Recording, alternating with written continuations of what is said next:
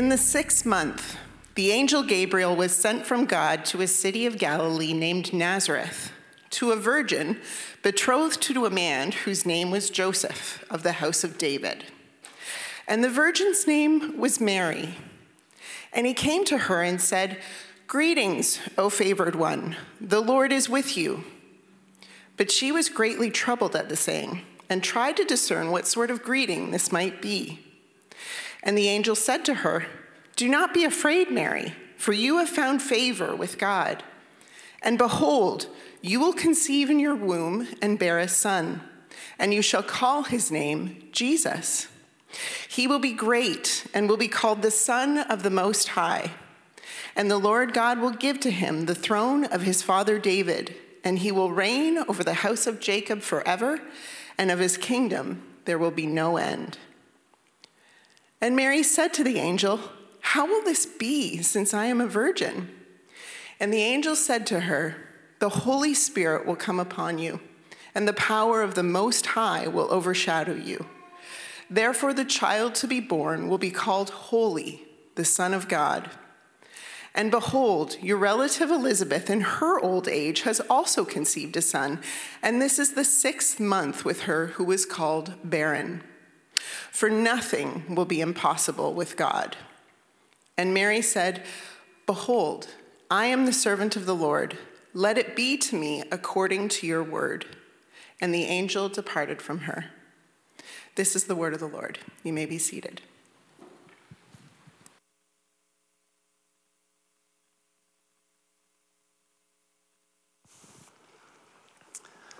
Good morning, Icon. Well, will you pray with me?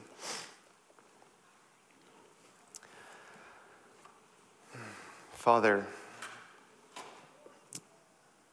I thank you for this season. Um, if I'm honest, sometimes it feels rote and routine to revisit the same story every year at the same time of the year. But I pray that as we, over these next four weeks, explore the Nativity story, and revisit some of the significance of the aspects of the Nativity story, God, I, I, just pray that you would give us a fresh sense of wonder at how your son Jesus came into the world. God, I just pray that this Christmas season, this Advent season, would, would not just be filled with sentimentality, but there would be a sense of depth at, at what Christ has done, what he came to do and finished. And so, Father, I, I pray that your Holy Spirit would, would give us a renewed sense of wonder, a renewed sense of gratitude for your Son, for your faithfulness to your promises, for your grace to us that though all of us have run from you in our lives, you still chose to intervene, to come to save us. And so, Father, I, I just pray that you would work in us by your Spirit, that we would see this story with a fresh heart that's ready to receive the joy that it can give us. God, would you, would you help us in that? Would you unite your power with my weak words today and help us to see the wonder of how your Son came into the world? As he sings in Jesus' name, amen. Well, uh, how we doing, Icon? Doing good? Yeah? It's a fun crowd today, actually. Um, there's a, thanks. Let me see if I can get my iPad to open here. Okay, there we go. How we doing? Good Thanksgiving? Yeah, this is a fun crowd. I, am seeing a lot of people who actually talked back to me. All those like stuffy people are like sick at home or out of town. So I'm glad for this crowd. Uh, man, I'm super tired. Uh, I was I was sick uh, this last week, so it was a, a great Thanksgiving. Um, and as we were sick and recovering, um, my wife and I decided that, you know, it would be really fun. You know, it would make for a great Thanksgiving. We should put both of our children who have completely different sleep patterns in the same room for the first time in their lives. Um, and that went in the way that you thought it would. um, so, yeah, Friday night they went to bed at 11. Their normal bedtime is 7. And then they woke up at 6. She's not listening. I don't know. It was like 6 or something. Yesterday was a little bit better, but man, those kids are kids are crazy. It was it was a tiring week, um, but despite the tiring week, we still did as a family what we uh, have started to do since we moved here to Seattle, which is the day after Thanksgiving, uh, we always go out and play in the mountains. Uh, I feel like it's a, it's a shift in the, into the Christmas season, and so we try to go find some snow and go play in it. And so we still did that on Friday, um, but the, the, the pass over by Snoqualmie, a summit over there, um, had a really bad storm on Friday. And uh, we were driving there. We had a little bit of fun. Um, the kids didn't, I don't know why we do it every year. The kids actually don't like the snow, you know? It's like they're there for like 20 seconds and then we just drive back an hour. And it's like, cool. At least we wasted time and now it's nap time, which is what every parent is really delaying toward, right? you know? Um, but it was fun. It was fun for, for me at least. I love the snow. And we were driving back, and like I said, there was a bad storm that was going on. And, um, you know, the day after Thanksgiving is also a day where a lot of families go and get their Christmas tree. And um, we were driving, and there was a car that had a Christmas tree on the top of their van. And that poor little Christmas tree was doing everything it could to hold as many little bristles as it could on the highway in that storm. Um, I, I, just imagine that family found the one Christmas tree that they were so excited to have. It was the right size, it was nice and full. But by time like Fall City or so, that thing was thin. Um, that, uh, I feel like they probably got that off of their car and were just like, we're just going to burn this and throw it in the trash. We'll start over again next week. Um, and I saw that. I saw that tree uh, losing all its bristles on the highway, and I thought, man, that's kind of like our Christmas season sometimes. Um, we, we enter into it with such expectation, and we're so excited for it, and there's all kinds of things that the Christmas season holds, but often it, it comes with some disappointment. We, we get through the season and we have all these high expectations. We have our traditions, right? We change up how we dress, we change how we decorate, we buy new Anthropologie candles that smell like Christmas, right? Am I the only one? I'll spend the money on that, okay? See, I'm tired, so it's gonna like, today's gonna be a very authentic Joshua up here. We put on Christmas sweaters, right? I'm like, I'm the worst of it. I am the biggest sentimental Christmas guy. I, I listen to Christmas music at 12.01 a.m. on November 1st. That's when I kick it off. I, I, get my sweaters, I get my candles, the, the whole shebang. But, but if you're like me, the, the sentimentality of Christmas always seems to disappoint in some ways. And that's because if, if this season is built upon just sentimentality, just tradition, just the things that we're excited about, we always have to have some sense of disappointment. The, the Christmas season holds so much busyness and so much to do and so many people to see, and it just runs by us. And then we wake up on December 26th and realize, man, that wasn't the season that I was expecting. That went by so quickly. I, I had such expectations. I was so excited, and it really wasn't as deep of an experience as I thought it would be. And so, for this year, for the Advent series this year, I, I want to give you something that, that might help you enjoy the sentimentality of Christmas, but also experience some of the depth of the Advent story, uh, of what we as Christians believe about how Jesus came into the world. You see, the, the story of Jesus, how he came into the world, is charged with potential to give you a Christmas season that is really full of depth that you can really enjoy. But again, we often miss the significance of these things because we are so familiar with them. We're so familiar with the Christmas story. We're so familiar with Luke 1 through 2 or Matthew 1 through 2, and we just read on by it. We don't really see the depth that is there. And what I want to do in this Advent series over the next few weeks is kind of revisit some of the important aspects, some of the commonly known aspects of how Jesus came into the world and explore really why they matter, why they really matter to your enjoyment of the season. And in fact, as we'll see throughout this series, understanding how Jesus came into, the wor- into this world is, is not something that can just give you some depth in the Advent season, but these things that we're going to explore, they're actually critical to our understanding of who Jesus is. We miss Jesus, we miss who he really is and why he really came if we don't understand these things that we're going to cover.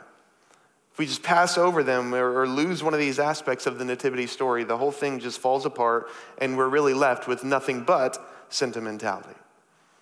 And so, we're going to look at four aspects of the Nativity story and, and see what they really mean for our faith. Why this really matters, and how they provide depth in a season of passing Christmas joy.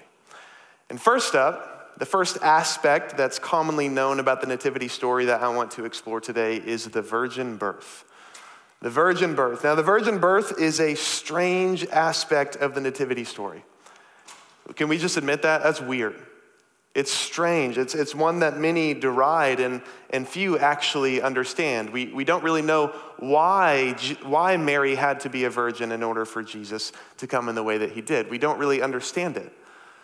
One of my, one of my friends, I remember back when I was with a, a, crew of other pastors doing some training, I remember one Advent season we were talking about our favorite like Christmas memories or Advent memories. And, and one of them shared how when he was a teenager, his, uh, his church put on like the Christmas play uh, that, that a lot of churches do. And, and at the time that it came for this, this young little girl, maybe four years old, to say, uh, what's the line? Round yon virgin, mother and child she with great passion belted out, Round up your virgins, mother and child. Uh, and it was, it was something that really stuck in his mind. And, and obviously, that, that little kid didn't know what a, what a virgin is, and no one wanted to explain that to her. Um, but the truth is also that, you know, in the same way that that little girl didn't know what a virgin is, we don't really know why it matters that Mary is a virgin. It just seems like this pretty strange miracle that maybe showed that the baby being born was kind of significant. But the connection of the virgin birth to the person and work of Jesus is usually lost on us. So I just want to look at a few things today and, and, explore why this really matters to our faith, why we have to have the virgin birth to really celebrate Christmas well and faithfully. But before I do that, I, I, I do want to get into some of the, uh, really, one of the main objections to the virgin birth. If you didn't know, belief in the virgin birth of Christ is contested in our day and age. Did you know that not everyone believes that Jesus came and was born of a virgin? Surprise, surprise. And, and in fact, that, that contesting is, is not new, it, it's been that way for a long time. really, in the late 1800s, the liberal church began to grow in a deep suspicion and skepticism of the supernatural aspects of the Christian faith. And, and one of the main things that was challenged by the liberal church was the virgin birth of Christ. You, you see, po- post Enlightenment thinkers in the late 1800s, they, like many of us today, felt themselves just too sophisticated, right? Too enlightened to believe in a virgin birth. Really, the main objection formed around the virgin birth over the last 140 years became just this rejection of hey, we're, we're modern scientific people. We, we know how babies are born, we know that it takes a man and a woman. And so the idea of a virgin birth in the early Christian faith is chalked up to just an ignorance of how those ancient, unscientific people of the first century world thought. They just didn't know any better. That's why they could believe in such a thing. But we modern people, we're more sophisticated, we're more scientific, and so we know better than to believe in a virgin birth.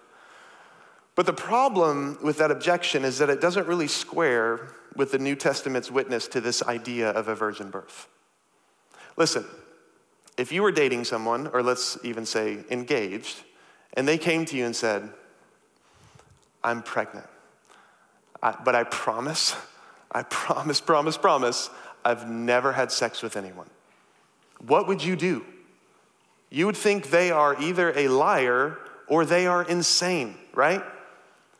And the great thing is, is that's exactly what Joseph in the account of Matthew does with Mary. The, the idea that back then they just didn't really know that a virgin birth wasn't possible just doesn't square with the New Testament witness. When Joseph finds out that Mary's pregnant, he believes that the, what the rest of us would believe oh, she's cheated on me. And it's not until an angel actually visits him does he say, okay, well, things must be different here. Those people back then that our modern society often derides as just ancient and unscientific and unmodern, ignorant, they knew how babies were born. they knew how it happened. And that's why Joseph reacts in the way that he does. He was ready to leave Mary. He was ready to give her a certificate of divorce and say, You go your own way. They knew how babies were born. The first century world, they were not clueless on what needs to happen. They knew that. and yet they still believed. They still believed that Jesus was born of a virgin. They were not unscientific, they were not ignorant, they are not, we are not more sophisticated than they were when it comes to the procreation of children. They knew exactly what they were believing. And that's why that objection really falls flat. But with that objection, you know, to, the, the question to answer really is this What's the big deal with the virgin birth? Like, like, why is it there? And why is it absolutely critical that it is there? Why do, why do we really need it? Again, this miracle birth is not an incidental miracle that's just meant to catch your attention to the uniqueness of this child that is being born. No, it's a necessary miracle that holds up some aspects of the good news of Jesus. You see, the, the, the, miracle of the virgin birth is directly connected to the person and work of Jesus Christ. What Jesus went on to do with the rest of his life in saving us from our sins well, it, it starts here by being born of a virgin. How so? How does that work? What's, what's the significance? Well, first, there is a theological significance to the virgin birth. And, and that theological significance is connected to what's called original sin. Now, original sin is the doctrine that explains so much about our world. There's a lot of things in the Christian faith that is easy to doubt, easy to really kind of second guess. But the idea of original sin, that every single person is a sinner and has been born into the world with a sinful bent, is a really easy thing to, really easy thing to believe. You, you can see it all throughout our world. Now, the, the doctrine of original sin is this that, that in the beginning, mankind was made in the image of God. Talk about this all the time at Icon that we were made in the image of God to reflect His glory and His grace. And that, that reality is described in the first few pages of Scripture. We see that from the very beginning. But what is also described is the way in which that image has become corrupted in us. You see, the, the Christian faith believes that Adam and Eve, those first parents, were in many ways the representatives of mankind from the very beginning. And that were they to obey, we would receive their blessing. Were they to sin, we would receive their curse. We see this in Romans 5, verses 12 through 14, where, where Paul is talking about how all of the world has come under the dominion of sin because Adam sinned. Adam, through his disobedience, spread sin to all of mankind in his disobedience to God's command. And so all of us inherit that sinful nature. Again, we, we believe that humans were originally created innocent, morally neutral, that we were made in the image of God, but because of Adam and Eve's original sin against God, we now are born with what the old church fathers used to say, homo incurvatus in se, the inward curving of the human soul. That every, every person that is born is born with this corruption. And what's interesting is we see this very quickly in the beginning of the Bible. If you read Genesis chapters 1 through 12, it is disorienting how quickly things fall apart, right? I mean, Genesis 1 and 2 is this world of beauty and order that God creates. It's this garden that He Himself has managed and cultivated. And He tells Adam and Eve to go and spread this beauty all throughout the world. But the moment that they sin against Him in Genesis 3, the rest of it quickly goes downhill. Just the very next chapter, we, we hear of one of the first murders in human history. A jealous brother who's jealous of, of his brother's obedience, and he chooses to react by murdering him. And then as the story progresses, things go further and further south. And that's because those human beings are born then with a sinful nature just like us. Now, we are born with a sinful nature that bends us away from God and toward ourselves. And because of that, as soon as we become able to act in a morally responsible way, we become transgressors of God's law and fall into sin. No one has to teach a human being how to disobey. No one has to instruct them on that. Again, I, I just want to put up a, like a, a camera in our, our kid's bedroom to show you the ways in which sin is natural to every human person. Putting them, again, in the, in the same room, we've seen some, some dark things in the human heart, right? Both theirs and ours, okay? Go to sleep. Sin is natural. We are corrupted. We, we have this sinful nature that we have inherited from our first parents. But, but as you can see here in the story, as Rochelle read that, that in Luke 1, the angel that visits Mary describes to her that this child will be different. The, the, the, angel clearly demarcates this child as one who will be holy. The, the sinful nature that, that we all inherit is not something Jesus seems to inherit, and that's because the virgin birth is a disruption in the human line of sin. The Holy Spirit comes upon Mary and conceives Jesus in her womb. And because of that, he is born holy. It's a disruption in the human line that Jesus will not have a sinful nature. And we even, we even get hints of this in, in Matthew's account of the virgin birth. So, so, in that account, the angel tells Joseph that the name of the child should be Jesus because he will save their people from their sins. Now, the key word there is their sins.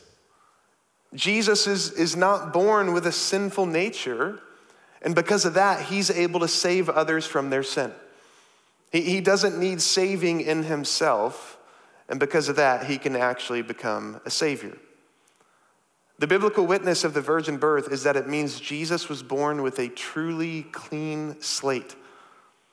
He, he did not have in him that corrupt nature that would lead him into sin naturally.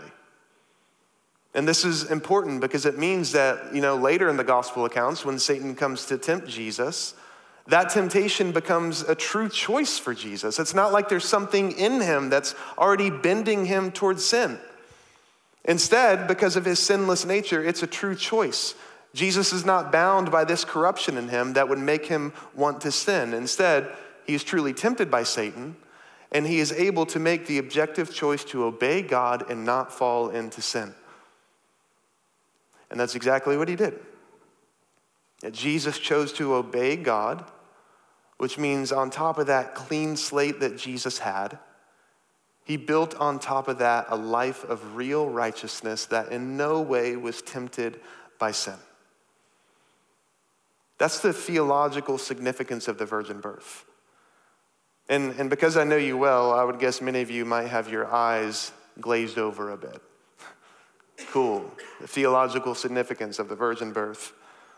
Cool. Jesus didn't have a, a sinful nature, and that sounds pretty important, but you might be wondering why that actually matters to you. Again, if this is meant to deepen our Christmas experience, why does it matter? Well, let me illustrate it this way. How many of you are excited for the new year? Talk back to me. Raise your hand. How many are you excited? Now I see some I see some grimaces now. I'm very excited for the new year. I started working out again a week and a half ago. Thank you for noticing.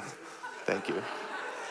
Uh, and uh, I, I, wanted to get a jump on it before the new year. I just wanted to be like, you know, I, I want to start the new year already jacked, you know, so that I know I can really like carry it through into the new year. Uh, and so that's, that's been really good. We all, we all love New Year's, and, I, and I, I'm excited for the new year because I'll continue to build muscle. But we're excited because of the fresh start that it offers us, right?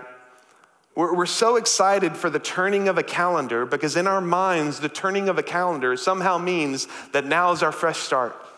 That now's the time that we just get to start over. We, we all have this natural desire to, to start over in things because we've failed in, in some way already. Maybe you failed at your resolutions this year and you really believe that next year it's really going to be new year, new you. In other words, we all want a clean slate that we can rebuild on again. We, we want to be able to, to start over, and that's not just true in the new year, but in life. We all have those things that we wish we could just wipe from our record. We have those things that we wish we could just get rid of, that that, that no longer was slotted to our account, but we could actually be free from that. We could be clean from that. We could have a real fresh start. But the virgin birth, friends, it tells us that we don't need a fresh start. That we don't need a fresh start because Jesus is the fresh start that God gives us. We, we, again, we have that desire to just have a clean slate that we can rebuild on again. And that's a good desire, that's fine. But when it comes to our assurance of salvation and our confidence as a Christian, we don't need a clean slate. Jesus is the clean slate that God gives us. He came with no sinful nature and built upon that a perfect record. And because of that, we don't need a fresh start. Jesus actually is the fresh start of humanity. He's the one that God starts over with. He's the one that came with a clean slate. And he built on top of that a life of righteousness, righteousness that can be ours by faith. If you believe that, how could that change your Christmas season? Christmas, uh, it always comes at the end of a year, right? What this year do you deeply regret? What do you wish you could just forget? Things that you did, things that you said? What do you wish you could just forget and move on from? Well, friends, that desire is, is unnecessary in Christ. We can see that He is our fresh start. We don't have anything to rebuild, we don't have anything that we have to redo in order for us to feel confident. We can have confidence that Jesus Christ gives us a perfect record. That's the significance of the virgin birth. Assurance peace at the end of a messy year. Anybody else want that? What confidence that can give us.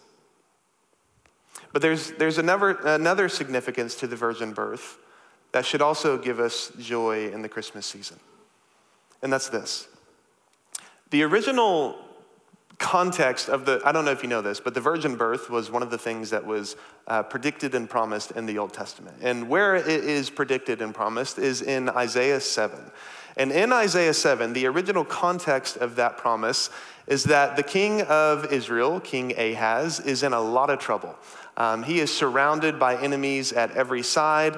Uh, he's afraid. He's, he's, he's shaking in his boots. And he's, he's trying to figure out how do I get past all of my enemies? Do I need to make a political alliance with them? Do I need to do something that can save us from their wrath? So, the original promise of the virgin birth in Isaiah 7 is in the context of fear.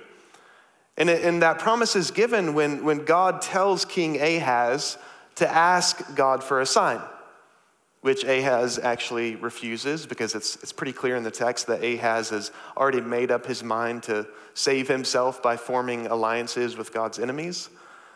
But God says in Isaiah, Isaiah 7 that even though Ahaz refuses it, he's still going to give his people a sign. And he says that the sign will be this the virgin will conceive. You see, the original promise of the virgin birth is given in the context of fear. And the reason God gives the promise is because he's trying to convince his people and to show his people that they can actually trust him to, to help when they feel like their backs are against the wall. Again, Ahaz feels surrounded by his enemies and he doesn't know what he's going to do. And God answers that by saying, Listen, if you will trust me, I want to give you this sign, this sign that seems impossible to show you that you can trust me with the impossible. You can trust me to show up and to rescue you. The virgin birth is God saying to humanity that he can be trusted to do the impossible. He can be trusted to step into those situations and those circumstances that we feel dominated by, that we can't find a way out of. And so the original context, the original context of the promise shows us that, that God is doing the impossible. He's able to do that. God coming through in ways that we couldn't. I mean, that's even why in the text that we read, Elizabeth is mentioned in our text as well. There's another impossible birth. This barren woman named Elizabeth is, is pregnant. What was impossible for her, God came through as well, which again, that's actually how the angel closes his little speech. What is impossible with man is possible with God. The virgin birth is meant to be God's message to us that there are things we can't work our way out of. We can't think our way out of. We can't figure our way out of. And for those things in life that are too difficult for us to figure out, we can trust God to do the impossible. Anybody else feel that? does anybody here have something in their life that they just need God to come through on? And they're, they're so tempted to just manufacture your own solution, like Ahaz. I mean, I'll, i I feel that. So it's the end of the year, and I'm a pastor, which part of what that means is that I'm trying to plan through next year. What, what do we need to think through and, and preach through and do as a church next year? And, and the end of the year is always built, there's always such like, it's charged with the potential for ambition for me. Like, what's the next year gonna look like? I have so many desires for us as a church. What do we need to do in order to, to have this invested in our church, to be a church of depth that takes our God seriously? And I was, as I was praying through the sermon last night, it just hit me how often I myself fall into just trying to figure out a solution for the ambitions that I have for Icon. Rather than pray, rather than trust God, I, I just think that I can just think my way to a solution. I can think my way to depth in our discipleship. When the reality is, is that it's probably an impossible task that, task that only God can come through on. And the virgin birth is screaming at me and screaming at you that we can trust God to do the impossible. We can trust God to come through in the ways that we need. That's the significance of the virgin birth, friends. That Jesus is the clean slate of humanity, that by faith we can have assurance. And it's screaming to us that we can trust God in the impossible aspect of our lives. That, friends, those two primal human emotions, guilt and fear, the virgin birth answers those. And if you hear what it's saying, it can change your Christmas. It can give such depth and joy. And so I want you to do something. In order to really attach to the meaning of the virgin birth, throughout this Christmas season, I want you, I want you to make a list of two things. Make a list of the things that this year you regret the most. Like, what are, what are the things, what are the relationships, what are the things you've said or done you just deeply regret that you wish you could take back? And then use that to meditate on the grace of Jesus Christ. That when you read through those things that you regret and that desire for a fresh start, that desire for a redo comes up in you, you can say to that, Christ is my, Christ is my clean slate. He is my perfect record. I don't have to regret because Jesus is my assurance. And then, second, is there something impossible in your life right now? Is there something that you've tried to think your way through to a solution? You've tried to work your way to a solution but you just seem to be hitting a wall. Make a list of it, friends. Make it practical. Make a list of it and say, God, in here, I need you to come through. I need you to do the impossible. I need you to actually show up and intervene. Now, I know that those two things are not the normal lists that we make during Christmas, and making a list of your regrets and the things that you feel are impossible to be done is not really the Christmas season, right? But if you do it, and you hold those up before the realities of the virgin birth that is telling you that you have a clean slate in Christ and God can do anything that feels impossible to us, it can deepen your Advent season, friends. And so submit these things to the realities of the virgin birth. These things that tell us that Christ is our clean slate, He is our perfect record, regret is unnecessary, and that we can trust God to come through in the areas that we feel totally helpless. Let's pray.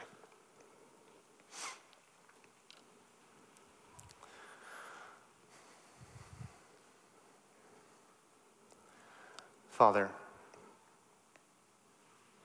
the way in which your Son came into this world, God, it's telling us things about you that you are able to be trusted in, Lord. It's telling us that you intervene in our situations that feel impossible. You're the one who gives us a clean start, a fresh start. And because of that, we can have hope. We don't have to be given over to regret. We don't have to look to this new year with a false sense of hope that somehow we're finally going to get it right. We don't have to hang our hopes on that. But rather, we can trust in Jesus, who gives us a perfect record that was built on his clean slate. And because of that, we can have assurance. So, Father, would you help us to believe that? Would you give us faith in your Son and faith in you to do the impossible? We trust you for these things in Jesus' name. Amen. This teaching was recorded as part of our current sermon series at Icon Church. During our weekly gatherings, we move from the teaching to a time of response. While we recognize it may be hard to capture that as you listen online, we encourage you to take a moment to reflect on and respond to what the Spirit might be telling you in response to what you've heard. For more resources and to find out how you can join with us on gathering on Sundays, visit iconchurch.org. And as we say each week, Christ is all, and we are His.